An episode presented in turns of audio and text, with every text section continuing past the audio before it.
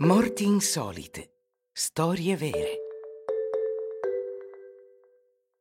Bloccato nella doppia serratura.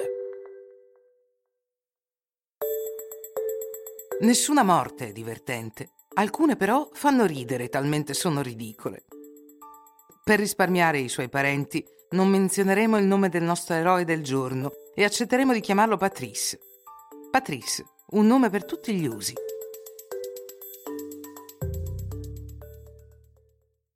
Siamo a Rouen nell'aprile 2017.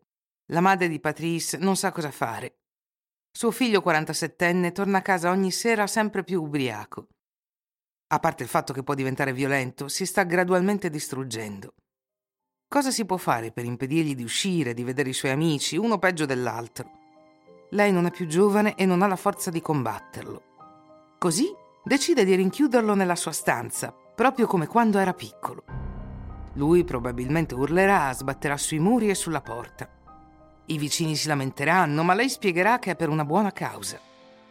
La sera di sabato 8 aprile, la madre di Patrice chiude il figlio adulto nella sua stanza per evitare che si ubriachi. Come previsto, va male. Prima urla, poi si lamenta e supplica la madre di lasciarlo uscire. Ha un appuntamento con gli amici per quella che dovrebbe essere una serata memorabile. Ma sua madre non si arrende alle urla e ai lamenti. Ben presto non sente più nulla. Immagina che suo Patrice si sia stancato, che si sia addormentato dall'altra parte della porta. Ma questo non è il caso. Patrice, avendo capito che sua madre non gli aprirà la porta, cerca a tutti i costi una via d'uscita. Ma nella sua stanza non ha né corda né scala. Si trova al nono piano di un edificio, quindi saltare dalla finestra non è un'opzione. Cosa fare? Patrice pensa, Patrice si guarda intorno. Si rende conto che il cavo Ethernet del suo computer potrebbe essere usato come una corda. Che buona idea. Quindi stacca il cavo dal PC e dalla presa e lo attacca al radiatore, strettamente.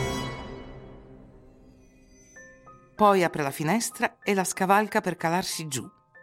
La finestra del suo appartamento, che si trova al nono piano di un edificio in Rue de la Belle Mire a Rouen.